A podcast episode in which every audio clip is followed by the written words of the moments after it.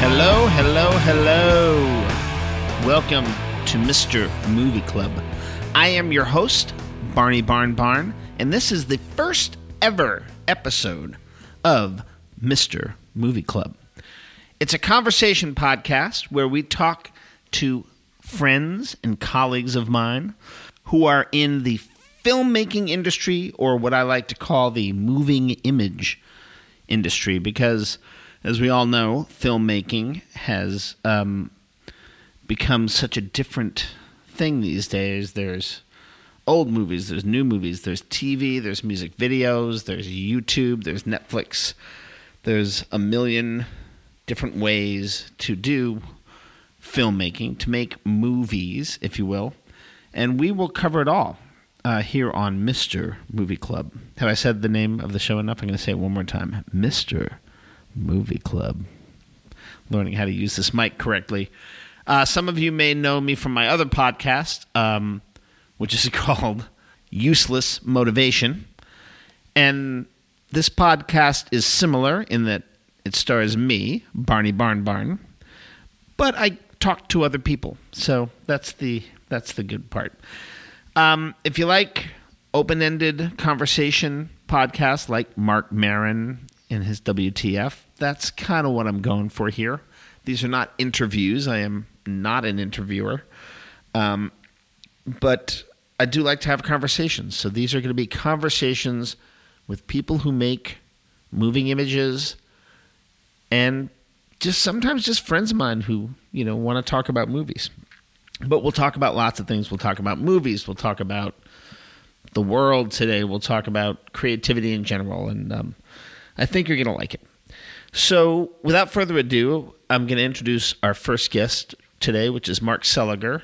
Uh, some of you may know who he is. If you don't you've seen his work definitely because he's done thousands of vanity fair and rolling stone covers he uh, does all the Vanity Fair photos at the Oscars um, every year. Those beautiful shots when they're holding their statues, but they they seem to be in some sort of beautiful setting. That's all my friend Mark's work.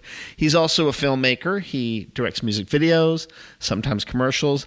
I've collaborated with him uh, as a film editor, which is my my day gig, um, for almost 20 years, which is kind of scary. And we talk about that. Um, sometimes he's had me on the set and he's uh, he's been gracious enough to to give me credit as a co-director. But um but really I'm someone who's a friend of his and a an editor for a long time. And I really think you're going to like this conversation. We talk about his photography work about his work with people like Kurt Cobain and other celebrities. And uh, we talk about movies we both love Mel Brooks, Terrence Malick, whole bunch of stuff. So, without further ado, I present to you the first episode of Mr. Movie Club and my conversation with Mark Seliger. Enjoy.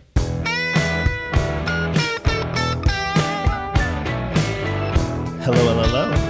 Welcome to Mr. Movie Club. I am here with my good friend Mark Seliger. Say hi, Mark. Hello, everybody in movie movie club land. Movie Club Land. So today I am I have the the honor of having my buddy Mark. He is a he is of course a photographer, but he's a filmmaker, director, songwriter, all around creative guy, and we have known and known each other and worked together for I keep wanting to say like I keep telling people 10 or 15 years and then it dawns on me it's like no, we did that first Lenny Kravitz video like 20 years ago. I'm like, Yeah. where does the time go? Twenty years ago. It's kind of Uh, scary. But um, yeah, and um, Lenny keeps getting younger. we've kind of come full circle. We've done a couple Lenny um, projects recently, mm-hmm. but we're gonna we're gonna talk about movies. We're gonna talk about you know whatever. I'm gonna have you give a brief history, which you're probably sick of uh, talking about. You were born in Absolutely, Texas, right? Just really sick of it, but Yeah. I'm gonna But- I'm gonna try to get through it. but you'll you'll fight through the uh, fight through the. Uh, No, um, yeah, I was born in in Amarillo, Texas. Amarillo is that near Houston? That Or is up in the Panhandle. and um, and then we moved when I was five to Houston, Ah, and um, I've lived in Houston. I lived in Houston from uh, '64 to '84. so would you do you consider it like when you think of yourself like I think I've told you this. You know, I was born in Houston. I think we've had Yeah. this talk. I always tell people like it's like wherever you spent most of your like preteen to teen years. I think that's where you're from. So do you Yeah. consider yourself? You A still consider yourself a Texan, right? Yeah, a Houstonian slash Texan, Yeah. and then, um, but I've lived in New York now longer than I did in Texas, Right, And uh, and you know, this is really my home. So you think of yourself as a as a New Yorker, as most New Yorkers do. I kind of split it. Yeah, Depends on uh, who I'm talking to. you shift gears from uh, If I'm talking to New Yorkers, I usually tell them I'm from Texas, right, right. and if I'm talking to Texans, I usually tell them I'm from New York. It's like the grass always looks greener. Yeah, kind of psychology. It's, it's the mystery. Right. So obviously, you know, your main vocation is photography. Um, were you always like? I mean, like, did you draw first? Like, were you were you into movies? Like, what is it that got you into the visual field? Is it something you just always were attracted to? Yeah, I was I was kind of focused more on drawing and uh, sculpture and more about the uh, the the sort of more sp- spontaneous art classes. Right. And photography came from going to a darkroom with a friend Oh, cool. and uh, and then la- later uh, taking a course at the Jewish Community Center. Oh, neat. Um, this is high school or college? This is this is no, this is uh, this is junior high school, wow. and I started printing, and I really fell in love with with the process. I liked the immediacy of photography. I wasn't my hand skills as an artist were, were pretty pitiful, so um, that didn't that didn't really last too long. And uh, and I really got the bug to work in the darkroom. And I didn't actually like to take pictures that much when I started. I just liked working and making prints. So it was almost like a function in, in order to be able to to to print a picture. Well, it's it's interesting. So, in, in other words, it's almost like you like the editing. Dare I say, Yes. as an editor, Right, Um, right. Well, why- and then I that's why we learned how to have a voice in photography, and that became much more uh, interesting to me than printing. So, but I've always been a printmaker. That's interesting.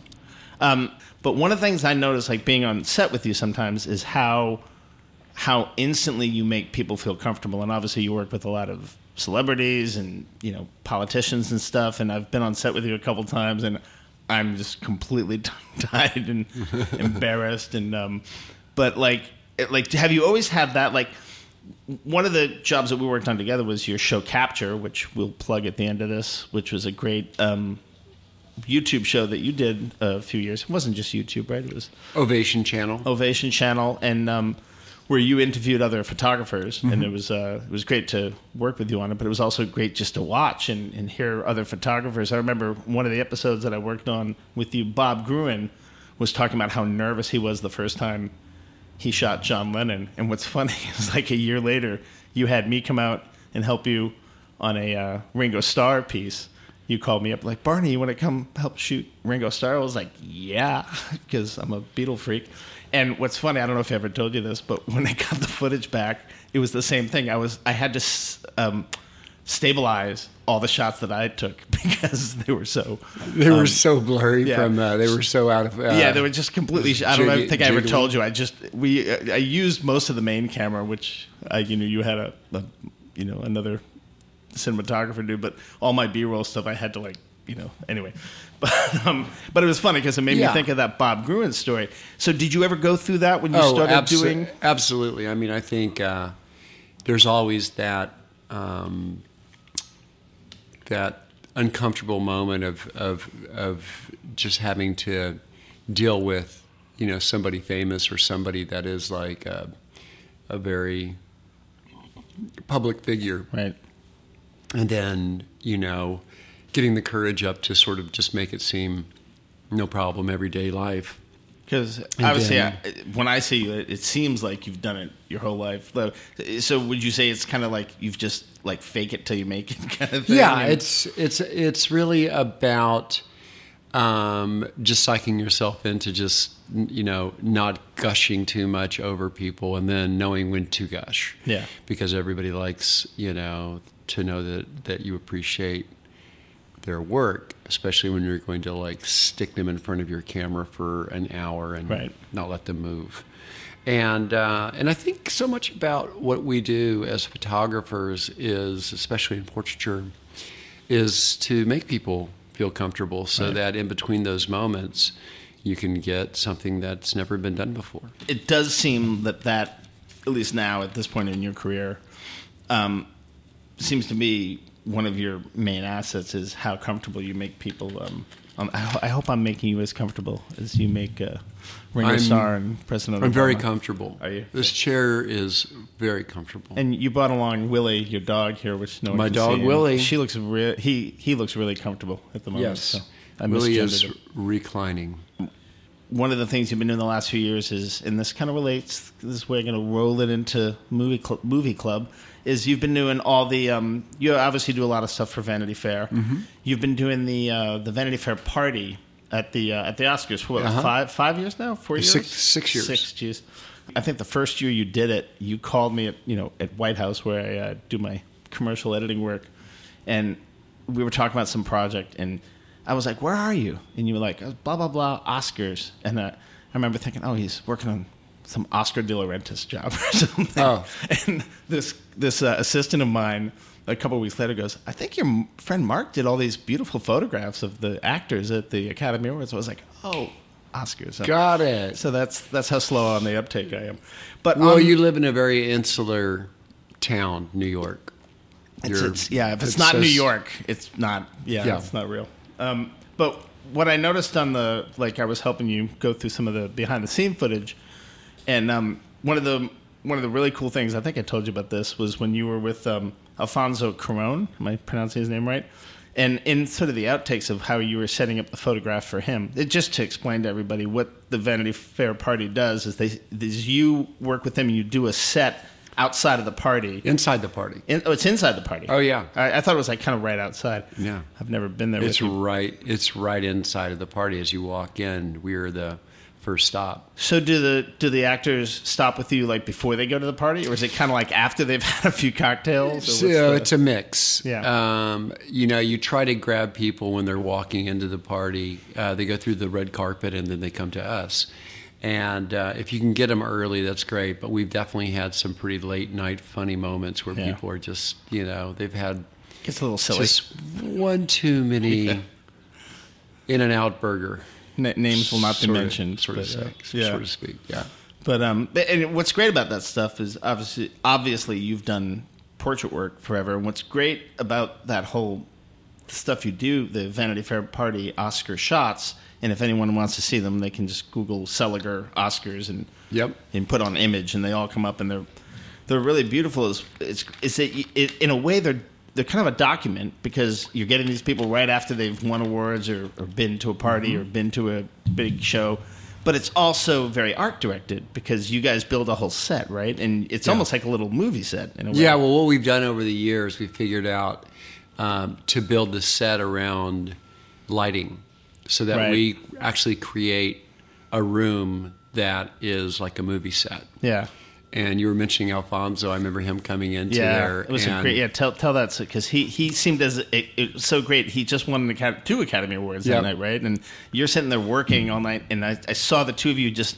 You started explaining to him the lighting, and it was it was kind of like seeing two kids from art school again, and like you saw that that excitement. You know, Yeah. you know, you're both like successful professionals. It was so nice to see that. uh, Yeah, and it was it was a it was a it was a great way to to end the evening was to to meet him, and I've been a fan for many many years, and um, and just to see that he was appreciative and respectful that we had gone so far in terms of just this, you know. yeah. It's like you set it up so you could do daylight or tungsten. Yeah, we could do daylight, you do nighttime, you know, Yeah. you create all these different, you know, moods and times a day, and um, and we have a great, uh, we have a gaffer. Got to be a whole crew that you bring. Yeah, and a small crew, and then we have you know, this engineer on a board that essentially we're just telling you, okay, one panel off, three panel on, you know, just very Right. much like the way you do a movie. It'd be funny if yeah, Yeah, like I, I saw Alfonso's kind of eyes going, oh, like if he hadn't like I got to do this on my next Yeah. film. So there's a little uh, inspiration. Yeah. It's great to see a photographer inspiring filmmakers. Um, do, do you guys like? Is it get different every year? Like it sounds like you guys have been building on it every year. It's it's very different every year, but it's always a um, pretty hectic moment for me. Yeah. because we're sometimes we're shooting no more than three to seven pictures per person, which is which is fine. but quicker than the way you usually work. I take it. Yeah, and and you have like quicker. And Academy Award winners online, which is Yeah. Probably a rare a rare event. But um, Well, and what you're doing too, which is part of the um, part of the muscle for me, is you're thinking quickly on your feet.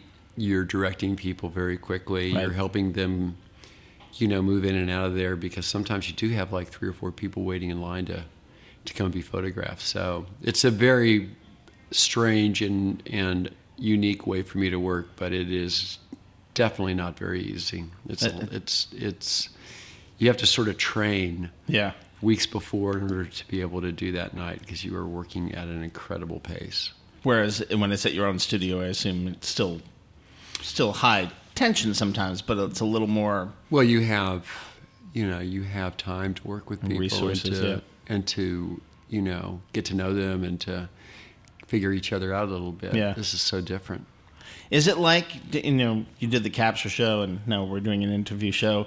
Is it like that? Like, do you like if you're working with uh, an actor or a director or somebody like that? Do you make it a point to kind of familiarize yourself with their latest work and stuff, or do you find it's more just about being Well, when you work, when I do, um, um, typically when I work with a magazine and we're developing an, I, uh, an idea, um, there's a process to writing down all your, you know, your ideas, putting them in columns in terms of different ways of approaching it, and that just doing that process takes a lot of research in order to be able to come up with the idea, Right. like what the person is, what they've been working on, what they're mean to you, um, and then kind of maybe flipping it on its head and doing it from totally polar opposite approach, which Right, would be, right. you know, a technique that we would use too. So there's all kinds of ways to be able to create um, a photographic story. And, and essentially, like when you're doing an editorial spread for a magazine, the other way it's similar to filmmaking, aside from lighting and lenses and all that, is it's storytelling. At the Yeah, end of the day, it's right? uh, telling a story within one frame. right. And um, Or if it- it's a magazine spread, it can be Yeah, it can. frames. If it's a fashion story, you know, and you have twenty pages, Right. then um, you can create that as well. So, I mean, it's always a luxury to be able to have many pages to tell the story, but um, magazines are getting much smaller. yeah. yeah. unfortunately. So It's it's you have to do it a little quicker now. the the real estate is is shrinking. The real estate is shrinking. And I assume when you're doing a, a cover, it's kind of a different sort of process than when you're doing. A, Well, covers are always based on, or have been since I've been doing them, based on the combination of um, art direction and typography, um, really marrying those two aesthetics, which is the you know the photograph and then the design. Right, right. And it's you know we're both musicians sometimes too, and obviously you've worked with a lot of uh, a lot of bands. You've photographed everyone from George Harrison to Kurt Cobain.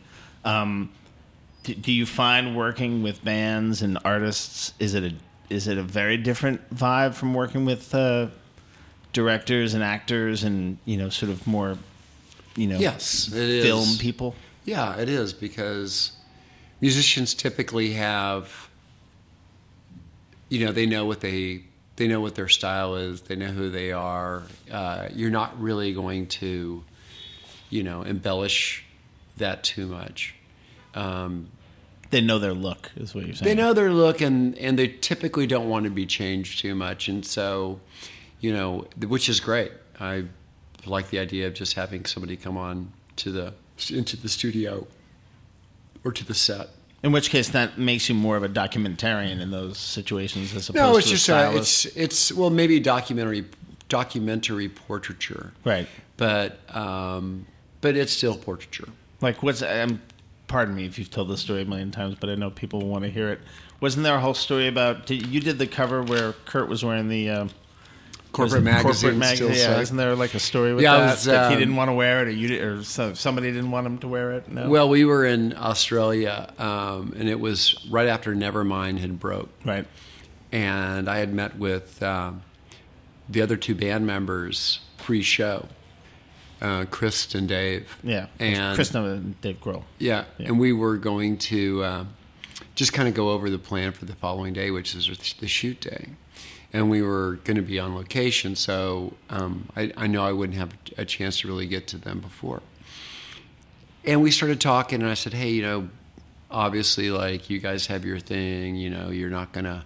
We don't want you to change you in any way, but maybe because I knew that Kurt had been wearing a lot of these T-shirts on stage, where he's supporting, you know, these bands that Right. are local from in Seattle.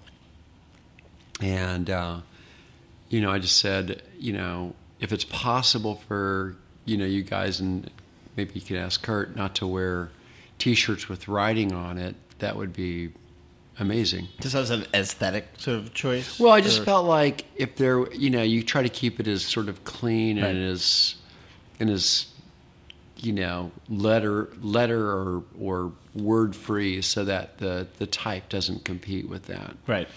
and uh, or doesn't compete with the type, I should say. Doesn't compete with the type on the for a cover. Yeah. Yeah. And you're not reading too many different things. Yeah. And of course, uh, you never really tell people what they should or shouldn't do because they'll do exactly Right. the opposite. Especially someone whose whole career.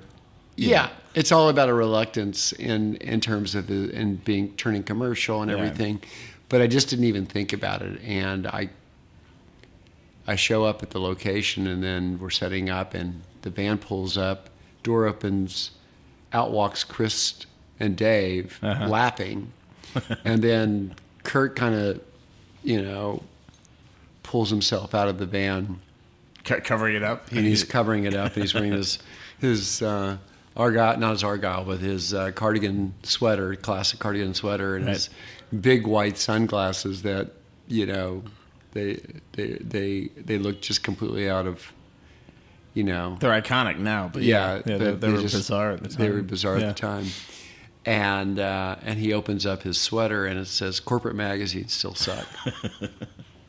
and I tried to negotiate with him with the keep the glasses off and maybe wear the t-shirt or, or take the t-shirt off and maybe wear the sunglasses. Anyway, it was like nope, this is what we're doing. Yeah. And I sweated all the way back from Australia, which is a long time to sweat. and uh, It's a and- 20, 23 hour sweat. yeah, and then I uh, I sent the the photographs into the magazine, and um, they loved it, and they ran it just like that. And I think Kurt really appreciated, you know, that I I didn't try to you know in any way uh, change it. Well, I'm assuming, you know, the people you work for at Rolling Stone, Jann Wenner, and all those people kind of.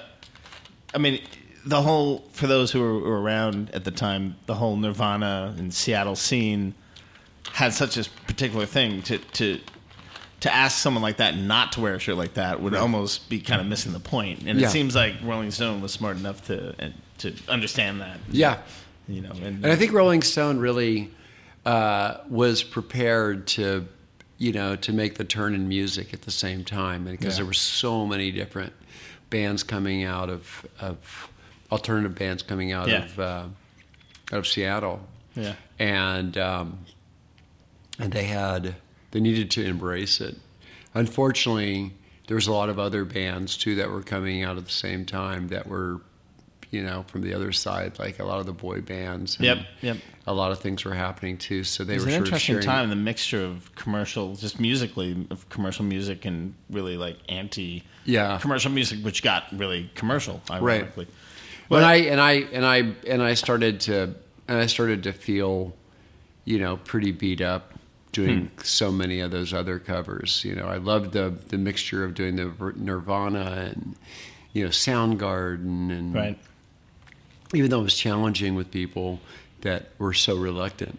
Hmm. But um, you know, then it then it just all changed. Well, and tell me if I got this right. That's around that time you started directing videos and stuff, right? Yeah. And you did uh, Sharon Osbourne, Yep. which was great. And you and then you did Holes. Uh, um, Sure, not Sharon Osbourne, it's Joan Osborne. Joan Osborne, thank you. I Yeah. thought I wrote it down. I, put, I wrote down Osborne, but I didn't. Yeah. Wait, I, I, was, I just assumed I knew the first name. Sharon Osborne is obviously um, married to uh, the Black Sabbath guy, but um, but so that you started doing music videos and stuff. And did you find that bands were liking the? f- I, I found like a lot of photographers, like your friend Matt Mahurin. And um, I don't know. I, I, I'm trying to think of some other names. At that time in the '90s, a lot of photographers started getting into the music video Yeah. world and kind of becoming filmmakers. Which Yeah. I mean, I thought that that whole time of MTV, the '80s with Michael Jackson was one thing, but the '90s with the sort of, you know, the grunge or punk scene blowing up the way it did, and Yeah. Smashing Pumpkins and Nirvana, it seemed that really opened up the door to a lot of Nails, creativity. yeah. you know. There was a lot of uh, there's a lot of creativity and a lot of money being spent in terms of you know this new outlet of presenting a band, and it Yeah. was really you know it was really based on technology, which is what's changed the music industry also. Yeah. it was really a um, a pretty fruitful time for visual people Yep. in in all directions. So a filmmaker could really uh, explore some of their you know greatest visual tricks in a very short window and have nice big budgets and then a photographer could step out of you know the Confines. the confines of, of, of just a still image and move into multiple images Right. And at the end of the day, this is something I, I forgot to write down, but if you think about it, filmmaking really is just a bunch of photographs. Even today with the digital technology, it's a bunch of photographs strung together. Obviously, Well, that's- motion creates a different thing, but um, Yeah, know, and I, and I really feel like you know the movies that I am more, I am most receptive to in terms of inspiration, are really built on imagery, Yeah. on single imagery. Well, this is a good segue, and here I'll tell another um, story about working with you. Um, I had the the honor of uh, working with you on the Avicii video, Right. um, uh, "Wake Me Up," and um, here's a little story. It's, and I think you'll remember this. Remember our DP, uh, Marcus Burnett. Remember the night before we shot, you had us over to your place. We made steaks, and you played us. Um, uh, I almost said Days of Heaven. It's a uh, Heaven, Heaven's uh, Gate. Heaven's Gate. Heaven's Gate, directed by. Um, don't tell me. Michael Cimino. You got me. See, you're, you got much better notes than me. Um, and I remember thinking, I, I don't think I ever told you this, but I think you take this the wrong way. I remember thinking, Mark is crazy. This is a movie that that put uh, that a book was written about it about how it they spent too much money and it put a uh, a company out of business. And this is like this is coming up on like eight years ago, but it was way after the '90s heyday. So the, the I think it's fair to say the budget on that, you know, we had a crane and stuff, but it didn't quite have the It budgets. it was a it was a low budget. it was a, it was. I think it's fair to say it was a low budget. So I remember thinking, oh, this is crazy of Mark to play as this film as inspiration because you know we don't you know we don't have you know the the resources that Cimino had in that film. And then it, it dawned on me, and it, it's you know it's, I'm gonna kiss your butt here a little bit, which is one of the things that I've loved work about working with you over the years is that is that you always set the bar high, and you set it in a way where it's like, hey, it, you know, it doesn't matter if we're doing a branding thing or a music video, or you're always like, let's make this as good as it can be. Like, is that something that you've always had? I mean, you have a great work ethic, but you also have a I don't even want to call it a work ethic. It's like a creative ethic. Like, have you always had that in your yeah, work? I mean, I I I feel like when you sign up for something, you got to throw yourself into Give it 100%. 100 percent, Yeah. or just don't just don't do it. There's no real reason to do it, and you know, I I you know, I got my legs working with really really low budgets in magazine Mm-hmm. world, and uh, you know that changed at a time when magazines were in their golden you know ages and there was there was some money being spent there as well but for the most part we were always trying to figure out how to solve the problem and to do it you know, where there was a memorable experience. And so that's that was really became my mantra was sort of the, the memorable experience of creating your art, regardless of whether you had financial obstacles, whether you had, you know, talent obstacles. There's there's, always always, obstacles, there's right? always a way to sa- solve the problem, and you know, there's little room in in the middle, but there's plenty of room on top. So you kind of kind of shoot high. Well, speaking of obstacles, do you find that there's sort of more cooks in the kitchen, uh, if you will, when it's um, a film set versus a photography set? I imagine, obviously, you're, always, you're still working with stylists and set makers and all that, but I imagine even on a lower budget thing, sometimes the crews seem bigger on films. Do you, do you find that's something you have to adjust to, sort of work wise or creatively, or Not really. no? I mean, I find that the moving parts and the amount of um, detail increases when you go to motion, Right. uh, obviously. Um, but we sort of handle photography the same way. Like, even the simplest form, you know, we make sure that, you know, the lighting is just absolutely perfect, that there's um, a good dialogue between you and the subject, that. Um, you're not overthinking something that you're really trying to put your subject first Right. um, unless it is a big concept with a uh, you know i use the example of like a comedian where you're telling a joke and then in that process of telling a joke you know you might take it to a, a, a much more you know produced experience. Hmm. So there's so many different levels to the way that you do you can do a, a, a concept and take a picture.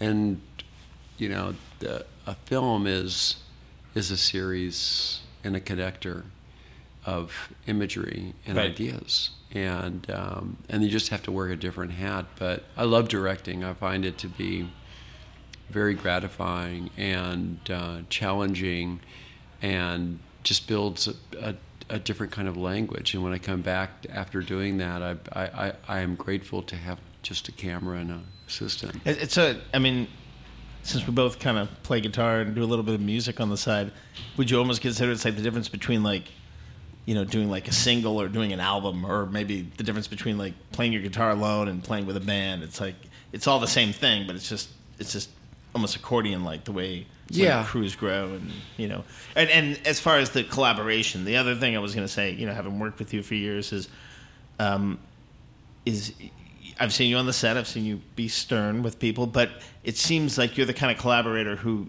you'll make sure you get the best out of whoever you're working with, but you'll you'll also let them do their job, which you know I find again working some other with some other people that's not always the case where someone is like hey i'm going to push you to do the best you can do but i'm going to i know that your expertise is makeup or editing or whatever whatever it is you know? Well, I, I, I think what makes a really good artist is collaborating with great support and trusting that that great support is bringing their A game. Right.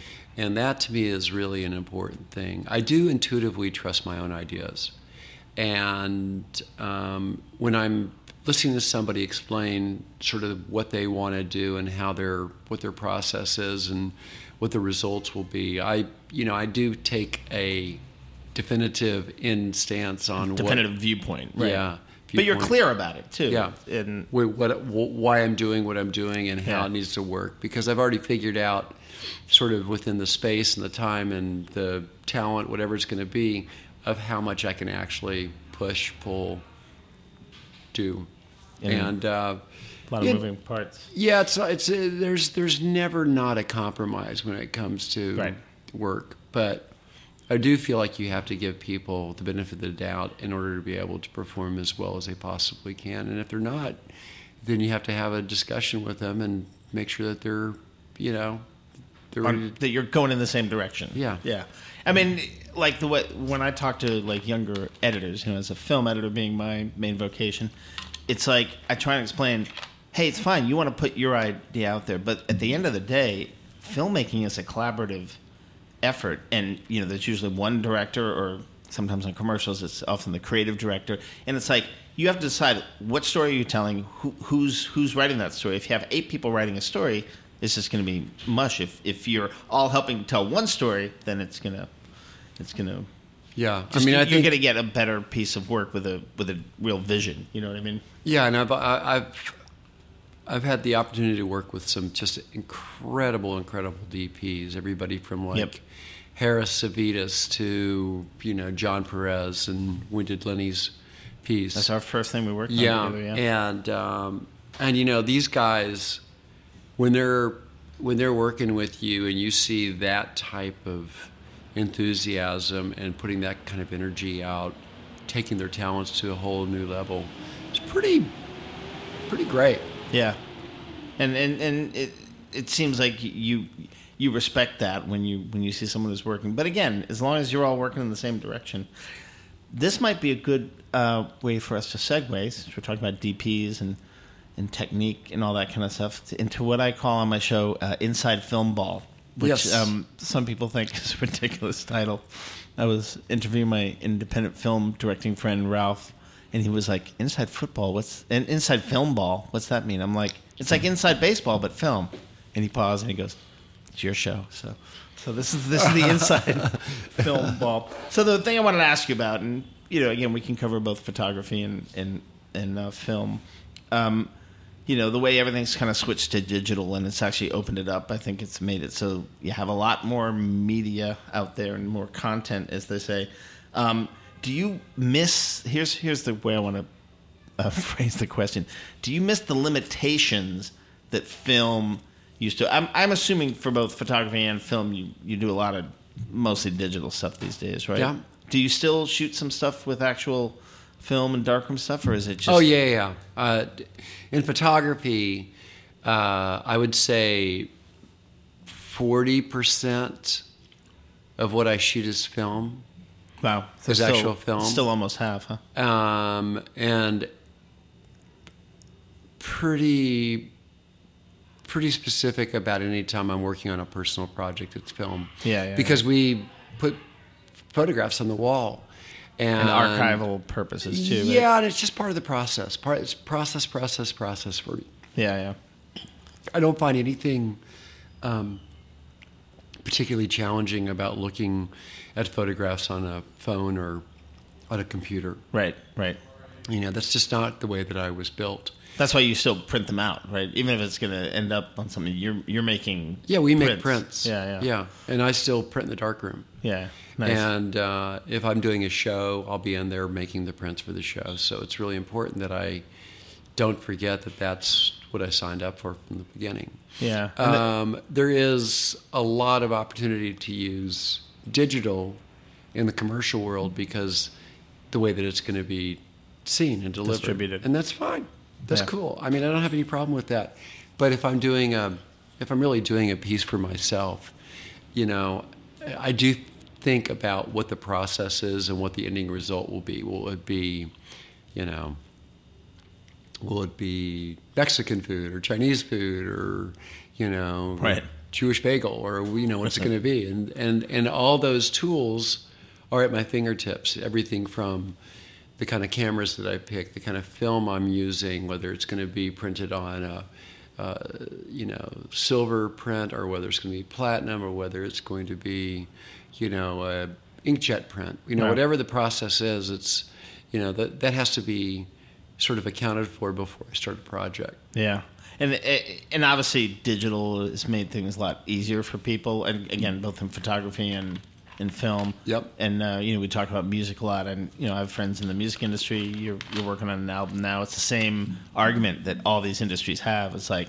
you have people who are like, "Oh, I, I love the texture and all this," you know.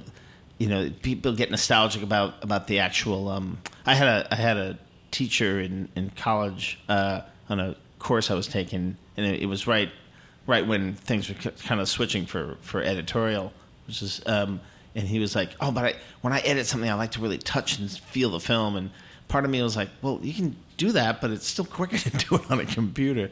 But you know, it's, it's that trade off. Um, you know, I, I I I think in in all these fields, music, photography, film, I think there is.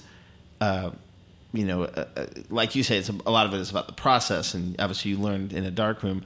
Um, but like I went to in in L.A. a few years ago. You know, I'm a big Stanley Kubrick fan, and they had a. I don't know if you got to see it. They had a, a Kubrick exhibition. Yep. Where they put. Did you go to that thing? Sure. You remember they put the chairs from 2001, and they they rebuilt the Korova Milk Bar. You know, from Clockwork Orange, and I remember walking in and going, "Oh, now I get it." Like when when you go online and people obsess about lenses and, and film stock, and it's like, oh, the most important thing is what are you shooting? Yeah. And I remember it really hit me like, what this feels like Kubrick, even though it's not on celluloid and, and I'm seeing it in 3D in Yeah. person, and it's like it's like what he decided to shoot was um, so it almost doesn't matter what the Yeah, I, I piece of wood I'm is. a big I'm a big fan of of of having the tools to do whatever you want to do, but not obsessing over the tools. Like I don't Yeah. think a great photograph really comes from a camera. I mean, that's I don't want to spoil the mystery for all these you know people Yeah. that are gearheads because that's part of the uh, their- the allure is like The mystique. It's like the Fred Flintstone closet with all the cameras falling out. Now we have lots of cameras that we use, but we use them for different reasons. Yeah. Like it's like I, we talked about. It. It's like going into a deli on Sixth Avenue and opening up the 14-page Bible of different things you can Yeah, order, Yeah. and uh, it's pretty daunting. But when you really think about it, it's like what are the taste buds? Right, And then right. acquiring that taste and figuring out what it's going to feel like. So, I like your food analogies here. It's very, yeah, well, I'm hungry. it's like a cook. You're a I'm visual very, cook. very hungry. Or is it just you haven't had lunch today? I have not had lunch today, so I'm going right for. But just to stay on that gear thing, I remember reading an interview with Paul McCartney, who you've photographed before and, and met. Um, I read an interview where I think it was like in Guitar Magazine, and they were asking him like, "What kind of strings do you use?" And he was like, "I don't know, mate." he was like, "I have a guy put them on." Like he just and like to gearheads, that must be like, Right. how can Paul McCartney know not know what kind of strings Yeah. he makes? It's because it's not Yeah. because of the uh, the tech stuff. And I think that can end our tech talk. That can end. Uh, Our, our Our- TED Talk, did you say? it- our tech tech Tech tech talk. talk, our inside film ball. let's not, as let's I like not to get call it. this. So well, you know the thing that you that you were talking about with, um, you know, picking your five favorite films. Yes, that's our next thing. Is uh, is is you know I it was a hard decision because you know I have this like quirky Gemini side where I like you know completely slow, languid, poetic films like and then- Heaven's like Heaven's Gate. like Heaven's Gate, Yeah. and then I go to you know more more or less like a um, uh, Mel Brooks yeah, theme. I, I do the same thing. I love the high and the low, but I, I love the fact that I when we were setting up for this, I texted you. I said, just bring me a list of your five favorite films, and what you basically texted back was Heaven's Gate and Dumb and Dumber, which I thought, a that's not five, there's only two, and uh, I was like, yeah, that's an interesting. Uh, Yeah, so I started off with my first one, which, um, you know, I, I almost think of it about when I was being influenced in terms of here was a greater level of thinking about film because I, I didn't really have parents that went and saw, you know, movies based on filmmaking. You know, it was probably Entertainment more yeah, it was entertainment. It was like you know we grew up in the suburbs in Houston, and whatever was the big movie. Uh, I mean, I did see Ben Hur, which was I think. I've seen that. I'm not yeah, sure which was seen it. pretty incredible. That must have been great on the screen. Like, Yeah. I think I've seen it on TV. Yeah, yeah, I saw Ben Hur, and my parents took us to see uh, The Godfather at a drive-in, Oh, nice. and that was pretty memorable because I was about thirteen, Wow. and I read the book Oh. before I saw the movie. My brother made me read the book. Then what was your book, movie, or you liked them both? I liked them both. Yeah. Um, but then when I came to New York, I had a roommate that was one of my first roommates was a real, you know, real uh, Film buff. not only a film buff, but he was like an encyclopedia of film. Oh yeah, cool. He's one of those guys that just Like one of those guys who worked at Kim's Video. worked at Harvard. Yeah. I mean, lived sorry, went to school in Harvard. He knew everything about everything, and Nice. specifically, remember old, remember Trivial Pursuit. Of course. I would not play with him. Yeah. It was just it was just He too would just crush everybody. Yeah. yeah. And um, My wife's like that with Jeopardy. We have a Jeopardy board, no, a video game, and she just wins all the time. yeah. I just it's daunting to meet people like that. But anyway, he introduced me to Malick, Oh, okay. and so my first real kick in the in the head was Days of Heaven Beautiful. and um, you know, and I was pretty unaware of a lot of great filmmakers. But once I saw Malick, I just was, I was completely changed. I mean, I was, I, everything from the idea that the B-roll became the hero, Right, and that right. the dialogue was really about your the the the more sort of introspective inner voice. Yeah. and um, I just fell in love with the, the the the style, and then that led me to going to Badlands, which was not part of my top five, but Days of Heaven, yes. Yeah, Days of Heaven, I love. It's funny, and I like Thin Red Line, which he did Yeah. in the '90s, I think. But um, what was that last film he did? Um, this is where we do need a Google machine. The the really abstract one with uh, Sean Penn and Oh yeah, yeah, yeah, yeah, yeah. Tree of Life. Tree of Life. Like, Yeah. I know some people like, and ah, I you love, kind of lost and I love, that. and I love that movie. I too. love that too. Like, and it's funny because I, I'm one of those people like at work, everyone's talking about Game of Thrones and all the Marvel movies, which I'm fine with, but like it's all about plot. And I'm going to go back to Kubrick. Kubrick said something that was great. Was like a plot is something that you build your movie around, but it's not what the movie is. Yeah. Which I, I think. And obviously Malick. I mean, not that his movies don't have plot, but they're like you said. It, I like what you just said about the B. He makes the B roll the hero, and it's like the visual it's still storytelling but it's it's almost more like music in a way it's like the way filmmakers like that work Very It's- it's- meditative. it's, meditative and it hits you in a way that's not sort of linear and literal you know so i i, I Right. i love that kind of film i Yeah. wish there was more filmmaking like that Yeah, and I think, I think if I do a movie, which I hope to do at some point, uh, a, a feature. we've, we've done a documentary Yes, on we Lenny. have. We have. concert Um, we have lots to talk about after this too, Yeah. because I have a couple of ideas. uh-oh And then now I this might go. be my last podcast Now I go. Now I go to back in time. And Is the uh, rest of your top five Yes, back in time, and I go to my 10th grade uh, media teacher Okay. in Houston, made it required watching to go see Young Frankenstein. oh wow that's great And then two years ago, I was working with Judd Apatow on a Vanity Fair Remember issue, that. comedy issue, and I got to meet Carl Reiner and Mel Ah. Brooks. oh that's awesome And I had the luxury of asking Mel Brooks all the millions of questions that I had Oh. about, you know, uh, not only Blazing Saddles, uh, sorry, not only um, Young Frankenstein, but also Blazing Saddles. Yeah. Which I, which obviously like are it. just both huge, huge, huge comedy Yeah. movies and kind of changed the face. But specifically, Young Frankenstein had such a depth to it, and Yeah. he fought with the you know with the studio to do black and white Wow. and they and they and they were ready to pull the plug on the project when he said basically called their bluff and just said like hey it's either going to be black and white or it's not going to happen and he stuck um, to his guns stuck to his guns Yeah. yeah, Well, you know what's great? I mean, I love Mel Brooks too, and what's interesting is that, like, I think two of my my best uh, comedy um, filmmakers are probably Mel Brooks and, and Monty Python, and both coming up around the same time in the '70s. What makes um, both the Monty Python films and a lot of the Mel Brooks films. Um, I, I think before that there was a whole thing of like, well, there's comedy films and then there's real cinema. And what those guys did was they were like, no, we can make a real movie, Yeah. and it can still be entertaining and funny.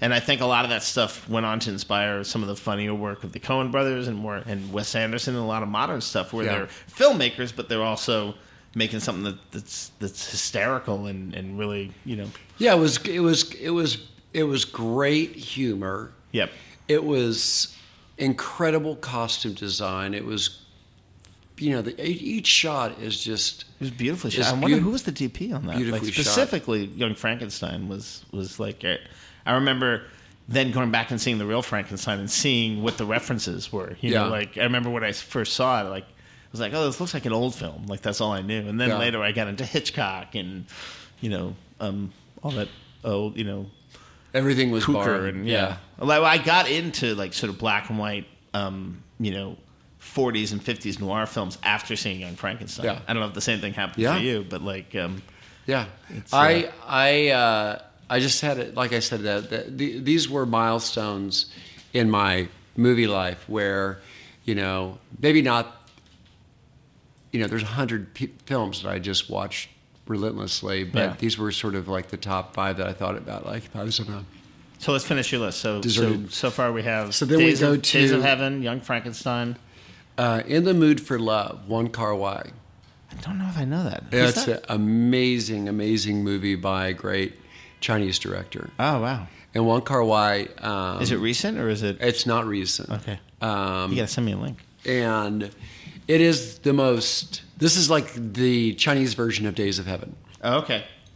It takes place in the 50s, and it's just this really beautiful, poetic moment of, you know, a couple, both are married to other people, and they live in the same building, and how they become, you know, first it's strangers, then friends, and then the possibilities start to come about.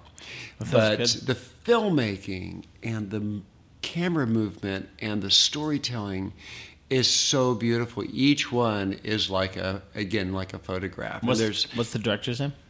Wong Kar uh, and there's what I love about it is that there's such a there's such a languid slow motion um, uh, overall feel to the movie. Like you know, it's always raining. Oh, nice. And they're always sm- slithering down the hallway, watching each other, and it just, and the music is just incredible. It's you know you'll you'll know the music once you hear it. It's like a very famous soundtrack. I, I love seeing foreign films that are obviously inspired by American filmmakers Yeah. because sometimes they'll take like genres like noir or even science fiction or horror and they'll take it to an extreme that like even a Tarantino won't. You know what I Yeah. And you know just that idea of like every scene is raining. You know, like that seems like such a noir, sort Yeah. of not cliche, but like uh, type type thing. Well, I think this is that he has, you know, in his world, he is kind of the Terrence Malick of his Is world. it cool? I'm gonna check. it And then um, I go to the David Lynch film, The Elephant Man. ah, again, a beautiful black and white. right? Yeah, beautiful Yeah. black and white, but I never tire of watching that film. Oh my And gosh. the storytelling is just so fantastic. I, ha- and- I haven't seen that in years, but my friend Blake, who was a bass player in my band years ago, um, he his memory of seeing it in the '80s was he went to see it. He sat down there with a bunch of like knuckleheads behind him, going, "I can't believe I paid eight dollars in this black and white." You know, and it's like it's funny how black and white has almost kind of come back into vogue. Some of the Yeah. stuff you and I have been working on recently has been Yeah, and I, I, I- I feel like there's just a classic experience with black and white. Lynch really inspired me visually, probably more on a photographic standpoint than any other Right. director. Lynch and I would say probably uh, Terrence Malick. nice. They're they're they're real. that You, you can tell they're photographers and they're in the way that they think about things. yeah, And um, visual storytellers. yeah, but they're just you know they pay attention to the single frame Yeah, yeah. in a way that that is different from somebody who's watching a moving image. It's, not more. just- it's not just an action. It's, you can just lock into one thing. Yeah. and you can soak yourself into it. Was was was that the first? Was um, Eraserhead the first Lynch film you saw? The first film, I, you know, I think not a Eraserhead. Not Eraserhead, um, you, you mean Elephant Elephant, Man. Man. Yeah. I think the first one I saw was probably a Eraserhead Yeah. at an art film. What a bizarre film! and I didn't know I didn't know what to think, but but that was I had the same yeah. experience. I, it was not It, it, was but- not it was not something that I you know kind of nightmarish for me. Yeah, but Elef- Elephant Man because it still has a lot of the strangeness of Eraserhead, but it's it's it has such beauty too, and just the performances. Yeah, I too. think I, I saw Double Bill up on at the Metro Theater on 103rd Street. Oh, nice. When I was in the in the 80s when I moved to New York with my roommate, we saw Uh-huh. like a a double header of uh, Eraserhead and Freaks. Wow, yeah, And then remember and then I really did want to just kill myself. the the the Metro. That's I grew up going to that theater, and um, it's still there, but it's uh, it's abandoned, which is sad. Um, So the so that kind of ends the my fourth. I only have one more. okay, Can you imagine what that would be? uh, Dumb and- Dumb and He- Dumber? Heaven's Gate, or Dumb and Dumber. We're gonna go with Dumb and Dumber. The last one is is funny that you should mention him, but is a uh, an Alfonso Cuarón film, Okay. which is called uh, "Y tu Mamá También," Yep, I've seen that. It's great. and um, that was was such a you know coming of age, beautiful storyline. Um, I loved the you know conflicts between the the friends and then the relationship with you know their new companion, the Yeah, older yeah. woman. And you know there was such a sweetness to the way it was told, and it was like pretty erotic Yeah, it was. It was. but but it was done in a way where it was almost it was almost like his last tango in Paris, Right. And um, and again, beautiful languid camera movements and photography, and letting the actors really become, you know, you're you're, you're fam- familiar to to the viewer. It's funny because even as an editor, and I like sometimes fast edited stuff, but um, what I love about his filmmaking, like, and we were talking about black and white before, like, obviously his latest film, Roma, which uh, I took, I went with friends at work and we saw it in a theater, and it's funny because I know some people on Facebook, I would have arguments, they're like, oh, that film bored, bored me. And it's kind of like what you say, like, he lets them, he, he works on a single frame, he'll move the camera a little bit, but he'll let the action happen within it. Um, I think I've only seen Etu Mambien, which I can never pronounce right, and then what's the space one? You know, Right, right, right, right. the uh, the uh, Gravity, yeah. which I, so I thought was great. You know, it, more of an entertainment film, but, But even so- even but- that film so languid for such a major motion picture, and like you like you said, he would just let let the image happen, which which is you know when you're filming people um, on Gravity, and and I, I love obviously you saw Roma, right? Oh yeah, And, just- and Roma, and I loved um, I loved two movies this year. Roma I thought was incredible, and I also loved this film called Cold War. Ah, wait, I, that's the other one we went out with friends. Wasn't that amazing? Yeah. And that one, he hardly moves the. And here we need the Google machine because I can't remember the director's name. I've, have you seen his other film, Ida? No. IDA, which he made about four or five years ago. Check that one out. Also, same thing. Four three. Get a little tech talking in four three frame, so not sixty nine, not a widescreen, and also I, I think there were. I think he only films in black and white. Wasn't Cold War black and white? Yep. and and I just love the fact that there's been so much docu style and handheld, which is great. But now they're going back to this, um, you know, hey, let's make a beautiful image. And it's kind of what you were saying about like make one image, make it beautiful, and let the actors perform within that image. I think that's a, Well, you mentioned Uzo was um, was a great uh, technician who would actually only use one lens, and it would be on a tripod. And Who's the this? camera Would move. You're the Japanese. oh, uh, not not Kurosawa, but um, Uzo. Uzo. Yeah, yeah, Uzo, yeah. yeah. Sa- same thing. It's like, and I like the fact that filmmaking is coming back to this sort of, you know, we don't need to.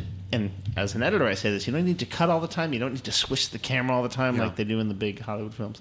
So, on that note, I think it's a good way to end on on the single image, Yeah. which is your uh, your wheelhouse. It's, my uh, it's my day to day. Uh, thanks for coming in. Thank um, you, is there Barney. anything you want to? Uh, you have a great. Do you um, want me to? Do you want me to pitch something? Want a little plug? Uh, you little you have your. Instagram. Do you want people to follow that? That is that. Yeah, my Instagram is. Uh, we have a lot of fun on the Instagram. at Uh, Mark there's- you'll see no lunches or breakfast or dinner. You, you don't meals. photograph your lattes. No, don't haven't done my latte yet. Um, but we do try to keep uh, the world informed as sort of where we're moving to. And uh, I'm actually leaving on uh, Wednesday to go to Japan for the first Nice. time for a week. Oh, we should have talked about Uh, Kurosawa. which is which is going to be interesting. I've never been, and uh, But you also have your band. yeah, Rusty, Truck. Now Yeah. we play first have- Thursday of every month at, Hill Hill, Country. Country. Barbecue on 26th Street. So if you live in New York, get down to Hill Country And- first Thursday of every month. It's a real fun time. You And maybe um, you'll come join us one night. you can jump join us and tell us what directors' names we got wrong and stuff. yeah. Thanks for coming out. Hopefully, uh, Thank you, Barney. I'm sure I'll see you soon. But uh, thanks. Mark. Thank you.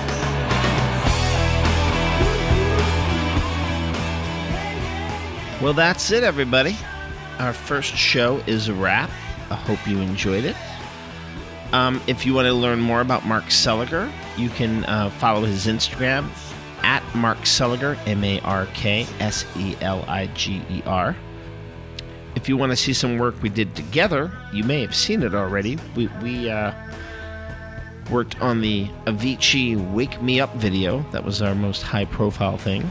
I am actually listed as co director as CB Miller, but really I was on the set and helped out, but I was really the editor on it, as most people know me. Uh, if you want to drop a note to me and tell me that you like the show or that you have some suggestions, um, my email is barneybarnbarn at gmail. B A R N E Y B A R N B A R N at gmail. Um, I want to give a shout out and thank to David Heller from Assemble Partners, my de facto executive producer, and Will Malones, who is sort of our, on this episode, our remote engineer, and he's engineering a lot of the podcast coming up. We have four in the can. This was just the first one. So please stick around. We're going to try and do them, you know, once every other week or so. And a shout out to my old band Astro Chicken with John LaPrade and Mike Miller for supplying the opening and closing music that you're listening to. And one more shout out to my friend and coworker Paul Chung, who drew the badass drawing of me that makes me look way cooler than I actually am. Uh, and to everybody at White House Post for their support, and to the movie club. We have a little company movie club. We go and see movies every month, and we'll be talking about that in future episodes too. So until then, this is Mr. Movie Club signing off. Goodbye, goodbye, goodbye.